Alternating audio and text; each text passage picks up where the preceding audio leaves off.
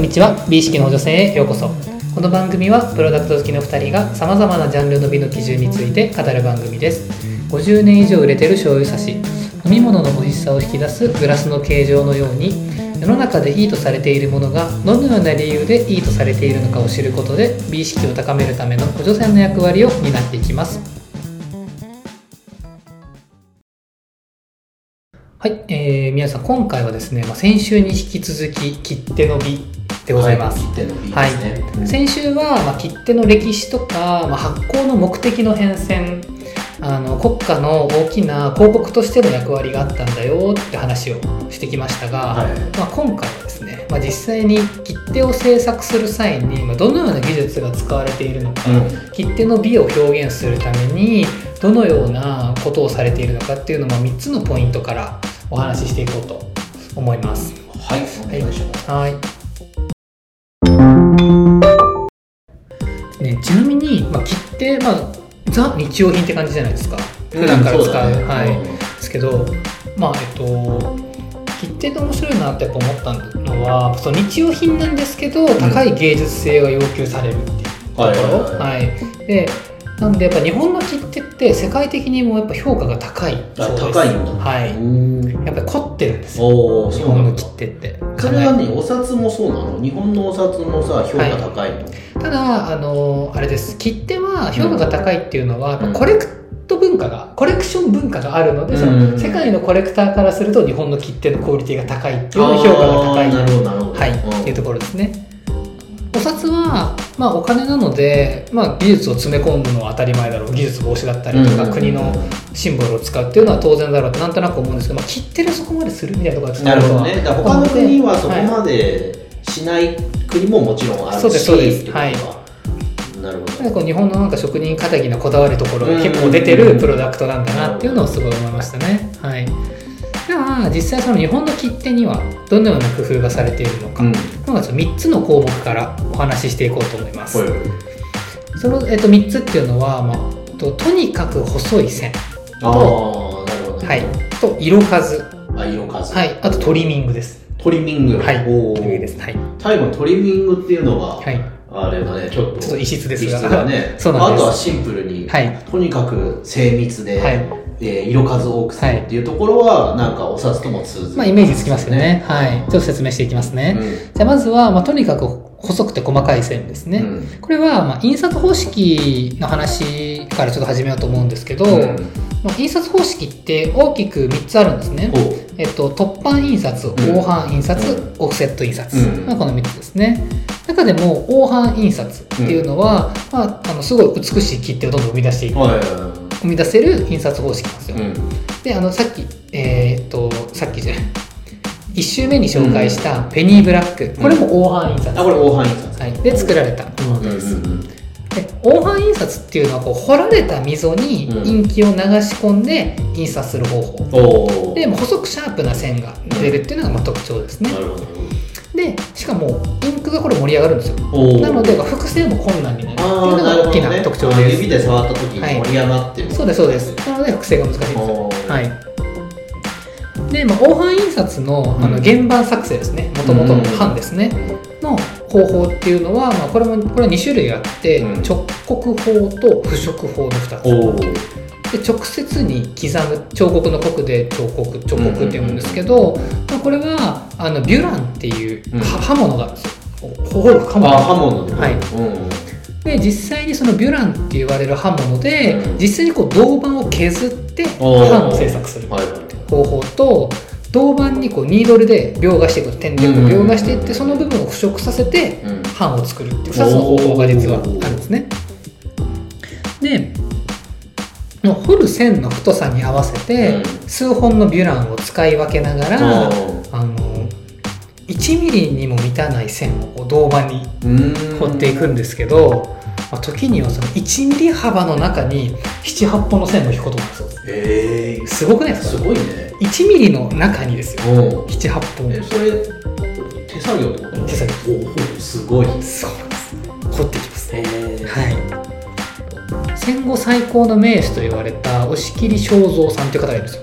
おお。ですけどこの人のまあ代表作の東照宮陽明門うん。あの二個東照宮の門ですね、があるんですけど、まあ、これはね極めて素晴らしいんですよね。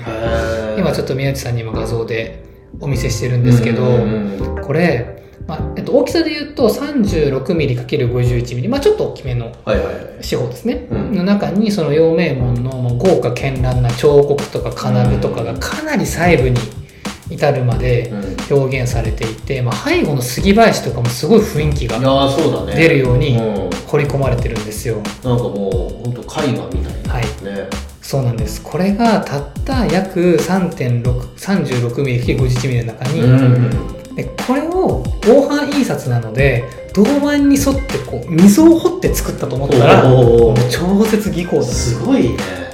とんでもない技法です。これ版でちゃんとやってるっていうのが半端じゃないなと思いますね。すごいね、はい。でやるってなるともう本当結構拡大鏡とかですごくないですか？うん。これ。でなので1ミリの中に78本の線。入ってるんだ。はい。この人は1ミリの中に10本以上の線も書いたこともあるって言っておー。た0.1ミリ幅とかで。0.1ミリ幅でいくいくんだ。はい。もうザ職人っていう感じす。ごいね。ちなみに彼はあの一万円札の福沢諭吉の肖像画とかも手掛けてる人です。はい。すごいね。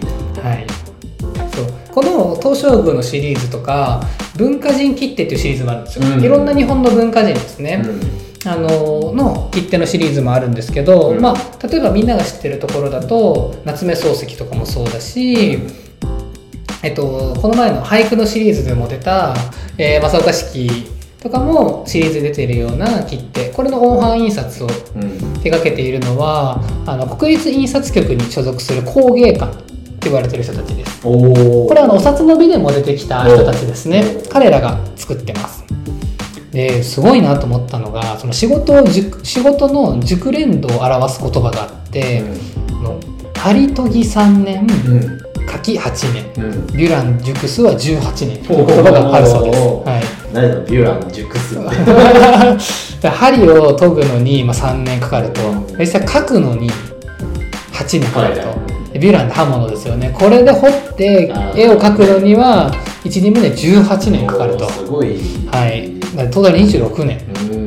っていう言葉もあるぐらい、まあ、かなり難易度の高い。はい難しい、難しい仕事なんだと。で皆様もぜひこの東照宮の切手の写真ちょっと調べてほしいですね。うん。かなり素晴らしいので。これ彫って作ったと思うとすごいなと、ねだって掘って作ったのを知らないと、はい。まあ単純に綺麗だな綺麗な精密な絵だなって感じだけどね、そうなんです。ん。素晴らしいと思いますね、うん。はい。では2つ目、まあ、色の表現ですね。ね。はい。で、まあ、現在発行されている郵便切手っていうのは、まあ、記念切手がまあ大体5から6色刷り、うん。通常切手だと3から4色刷りで作ってますで、まあ、日本で初めての切手なの先週も出た龍門切手ですね、うんこれも実は色彩がすごく美しくって、うん結構コレクターの中でも評価が高いそうですね。はい。で切手にはあのー実は一般の印刷物とは全然違う最高品質の印刷材料が使われてます。うんかなりいい材料使われてます。うんでこれなんでかっていうと、まあ、絵柄の美しさを生かすっていうのはもちろんそうなんですけどやっぱうん。大量に印刷するっていう特性上、ん色の擦れだったりとかにじみとかうん。もやっぱり抑えなければいけないっていうのでかなり品質はいいものを使われてます。でいわゆるその繊細な色使いの原画があるわけじゃないですかうん。もともと原画に近づけるためにどういうふうに発色をさせるかとかうん。まあすで、に色あせてしまった古い原画の色うん。みたいなのをどう再現するかうんみたいなやっぱりその、まあ、東照宮もそうですけど実際のモチーフってやっぱ印刷物なんで、うん。やっぱ限られた色を組み合わせて表現しないといけないじゃないですか、うん絵だったら色の絵の具も使えるし、うん。写真はまあそのまま色を表現できるんですけど、あくまで印刷物なので。うんなのでやっぱりそのインキの濃度をどんどん調整して表現したいものの色に近づけていくっていうのはやっぱ人の手を変えいまだにやっぱり人の手を返さないとできない繊細な仕事だそうですね。じゃあいまだにそのマシンメイド、はい機械で機械だけで作ることはしてないってこと？そうなんです。うん。でその国立印刷局にはうん。ベテランのやっぱインキ職人がいるんですよ。でこの色を足したらどういう風な発色になるかとか、うん他の色にこの色を使ったら他の色にどういう影響があるのか、うん。みたいな微妙な色加減っていうのはこの経験に裏された考え方だそうですね。ああそうなんだ。その人のやっぱり考それだけ公的なものでも、はい。職人のはい。しか生み出せない、そう経験に実はすごく寄ってるとなるほどはい。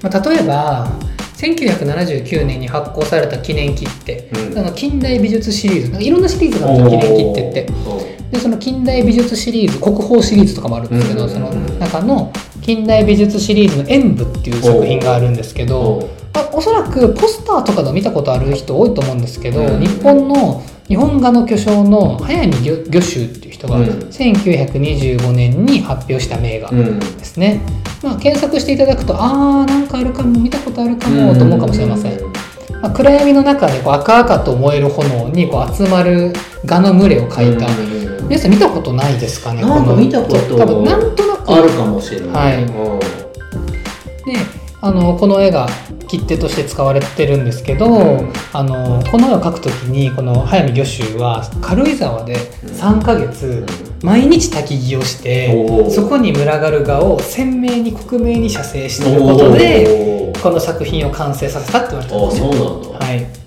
で背景の暗闇うん。は魚州自身がもう一度描けって言われても描けないって言ったぐらいうん。かなり完成度の高い作品なんですよ。こういった作品をこう印刷でどれだけ再現度を上げていくか。うんいやここがやっぱりその印刷あ切手を作る工芸館たちのうん。すごく重要なところ、うん。うん。こだわるべきポイントなでるほど。だけどこう制作スタッフはその原画と向き合って何回回もこう試し刷りを重ねながら納得のいく仕上がりにこうしていく。はい。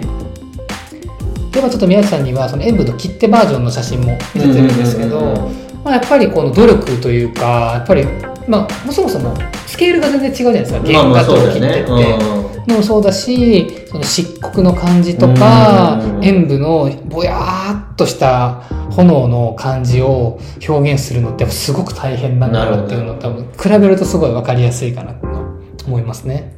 これすごいなと思うのはさ、はい。まあ単純あのこれを切手に再現するためにさ、試行錯誤すごい繰り返したと思うんだよね、はい。でそれのさ費用ってどっから出てるかっていうとさ、はい。国の予算なわけじゃん。そうですね。税金を使って、はい。この切手を作るためのはい。試行錯誤をするわけじゃん、そうですってね。ことはこここの芸術性を高めるってはい。いうことに、国がお金出してやってるってことになるそうですね。それすごいことだよね、めちゃくちゃすごいことだったらさ、はい。そこさお金削り削るじゃん。そうですね。うん。確かにそうですね。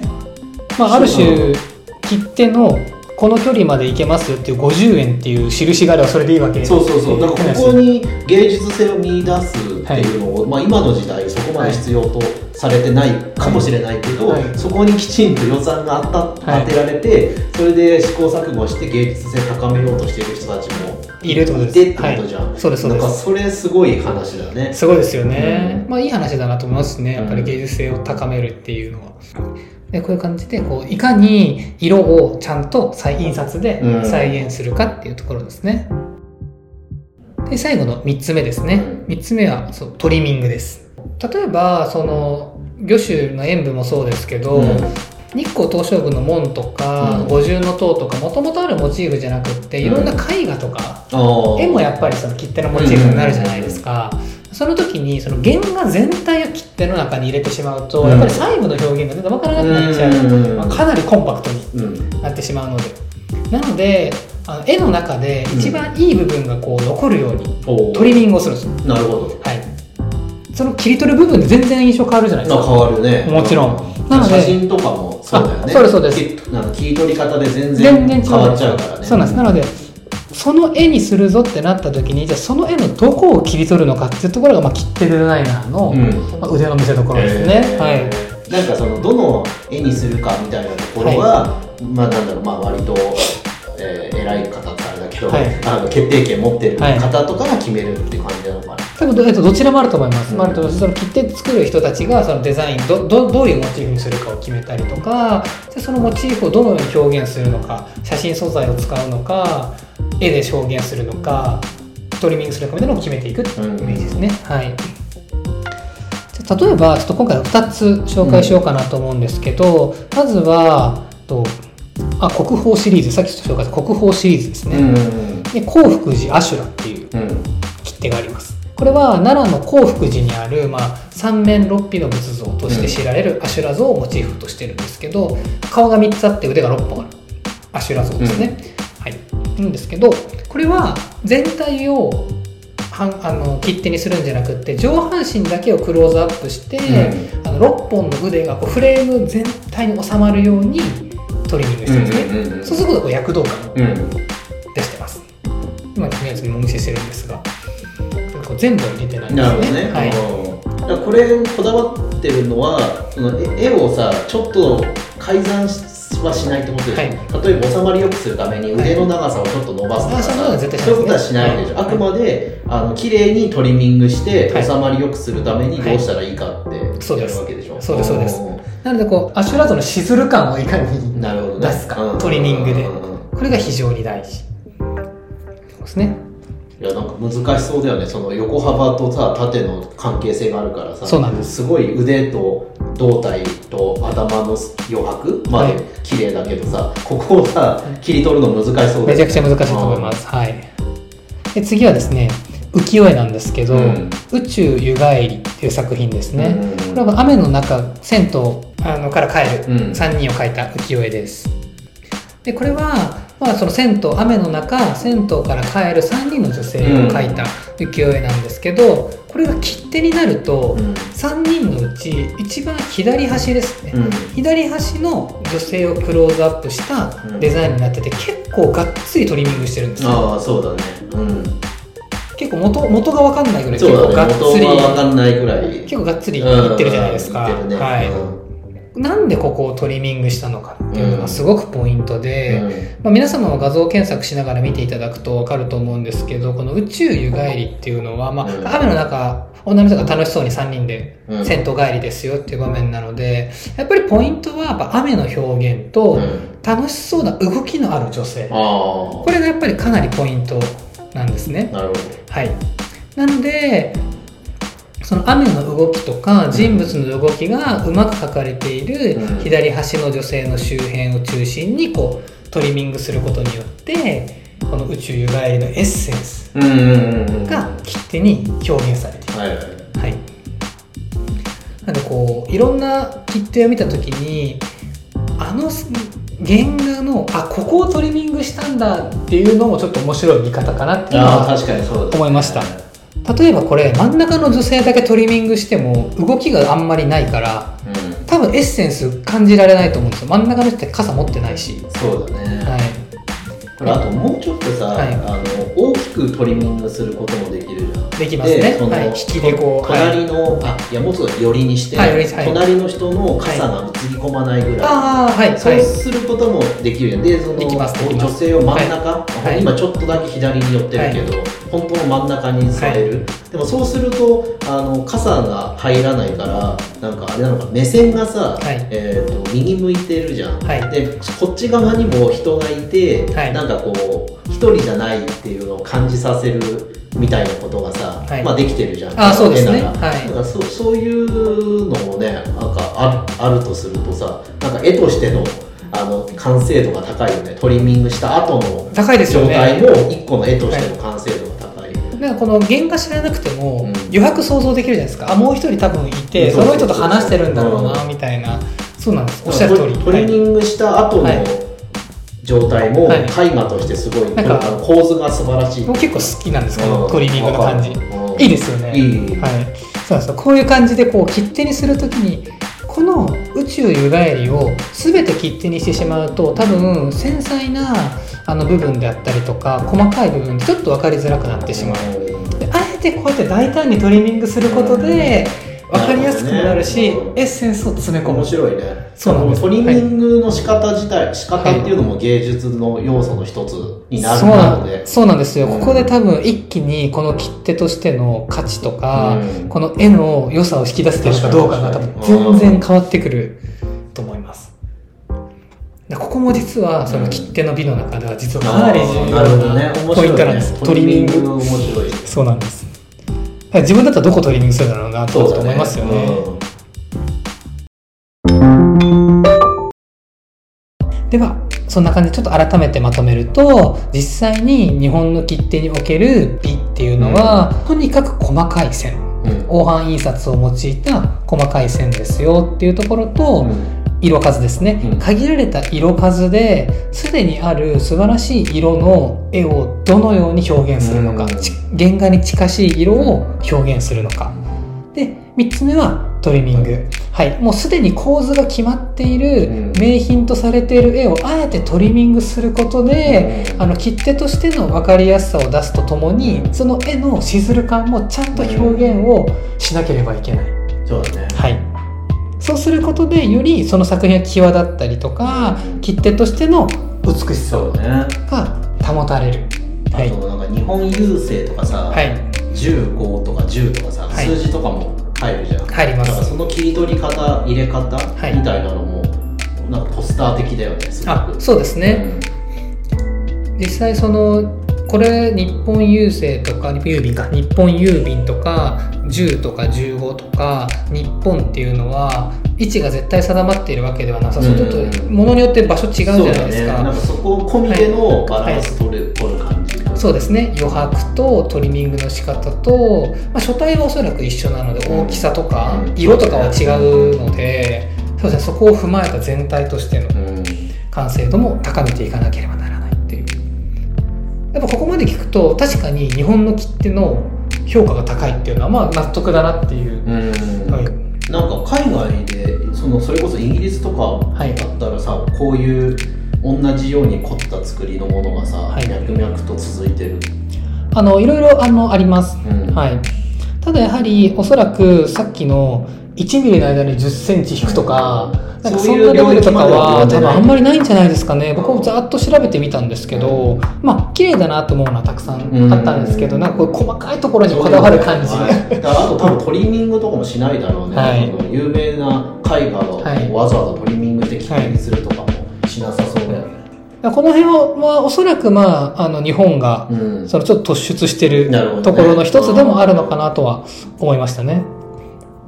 実際僕も実物を、あの見てないので、うんちょっと実際のスケール感で見てみたいなっていうのはすごい思いました。はい。ちょっと感動するだろうなと思いましたね。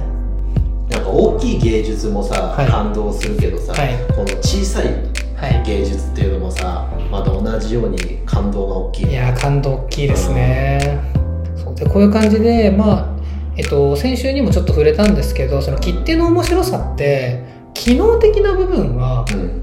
すでに満たしてるから、うん。装飾的な部分でプロダクトの完成度をいかに高めるか、うん。こうやってもちょっとある種アンバランスな感じがあって面白いなと思うんです。うよ、んそうだね。やっぱりうん。大量に印刷して分かりやすくないといけないし、でも丈夫でなければいけない。すぐ剥がれてもダメだし、うん。切り取りにくくてもダメだし、うん。プロダクトとして求められる機能結構あれ難しいと思うんですよ、うん。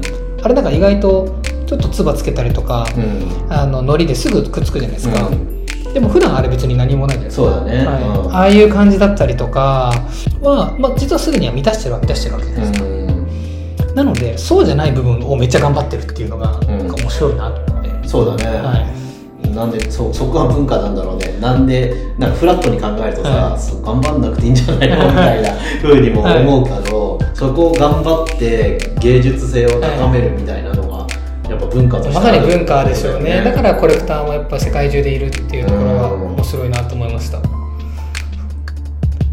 その上でやっぱりその広告とかシンボルとしての役割を担うために芸術性を高めていったっていう背景があってそこが講じてやっぱ今のような美しい切手たちがどんどんこう生まれていってるんだなっていうのを、まあ、改めて今回ちょっと勉強して思ったのでなんか切手をちょっと見たいなっていうのも同時に使いたいなって気持ちも出てくるんですよ。こうやって知るとおーこの切手送りたいなみたいな。この切手でね、はいそうだとなると、まあ、手紙書きたいなとか。なるほどね、はい。うん。なんか郵送があれ正直めちゃくちゃ面倒くさいじゃないですか郵局行くめんどくさい。今なんか今の時代にに申し訳ないですがなるとはいなんかわざわざね紙使ってね。データでよくない？とか思っちゃうんですよそう思っちゃうね。わざわざ申し訳ないんですけど。はい。なんですけどどうせ行かないといけないんだったらこういう知識がちょっとあったらうん。楽しくなるかなと思ったんですよね、まあ確かにそれはそうだね。全く知らないよりは知ってた方が全然なんかいいと思う大切な人に送るからちょっとこの切手うん。買っとかなみたい なうんのがちょっとね面白いかなと思いました。やっぱりこのタイミングだったらあの年賀状あのおそらくこの配信が配信された11月末とか12月初旬とかになると思うので、やっぱ年賀状の切手とかも多分年賀切手みたいな、あーそうだね。毎年干支干支の切手とか出るじゃないですか、うんだから思う出たりすると思うので、まあ、やっぱりこう手紙を郵送する際の切手のデザインとか、まあ、その収入印紙貼るとか、何かしら切手を使う場面ってゼロではやっぱないと思うので、うん。でちょっとこうデザインの細かさとかにうん。ちょっとこう目を向けてもらうとちょっと面白い世界が広がってるなっていうのを知ってもらえれば、なんかね切手に限らずだけど今までやった中でもさ、風鈴とかさ、はい。センスとかさ、はい。なんか機能性機能だけで言ったらはいもう取って変わるものがさ、う世の中に存在しそうでちゃってすね。はい。でなくなってしまってもさほど困らなくなってしまってるものとかって結構中にはあるじゃん。はい。だけど芸術性が高いがゆえにさ、はい。コレクターがいたりさ、はい。あの文化として残ってこう残っていったりするじゃない、はい。そうそういうところが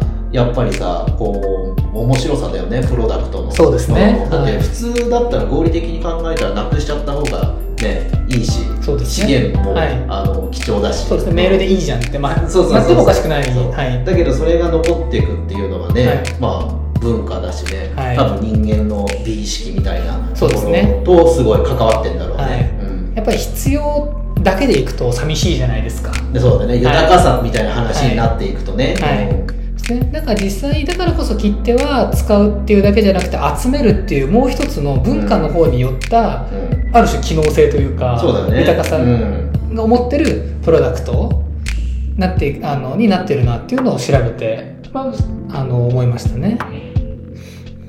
切手っていうフォーマットのまま、はい。なんか使われなくなってもさ、はい。集めるため芸術としての、なんだろうそのキャンバスみたいなはい。ものとしてさ存在し続けたりするかもしれないね。そうですね、うん。やっぱちっちゃいじゃないですか。そうそうそうそう。なんで、だってなんかいまだにさ、はい。その絵画をさあのキャンバスなんていうの？キャンバスボードみたいにに描くのもさ、はい。まあ不自然というか、はい。別にあれに描く必要ももうないんだけどそうですね。だけどあれがやっぱりフォーマットとしてさ、はい。ずっと残ってるじゃん。そうですね。はい。んなんかそういうものの一つとして切ってもありえるかもしれないね。そうですね。はい。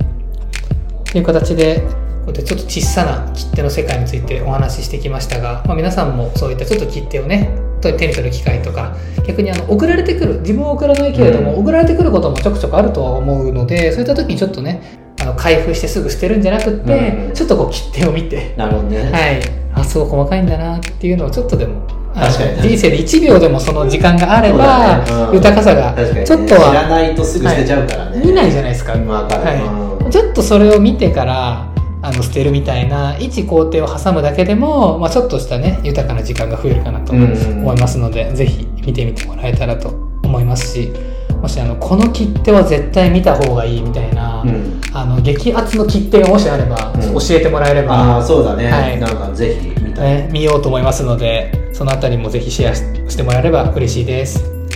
では2週にわたってお届けしました切手の美は以上となります。ありがとうございました。ありがとうございました。このラジオは物好きの2人がさまざまなプロダクトの美の基準について語る番組です。できる限り正確な情報をお伝えするよう心がけておりますが厳密な交渉は行っておりませんのでご了承ください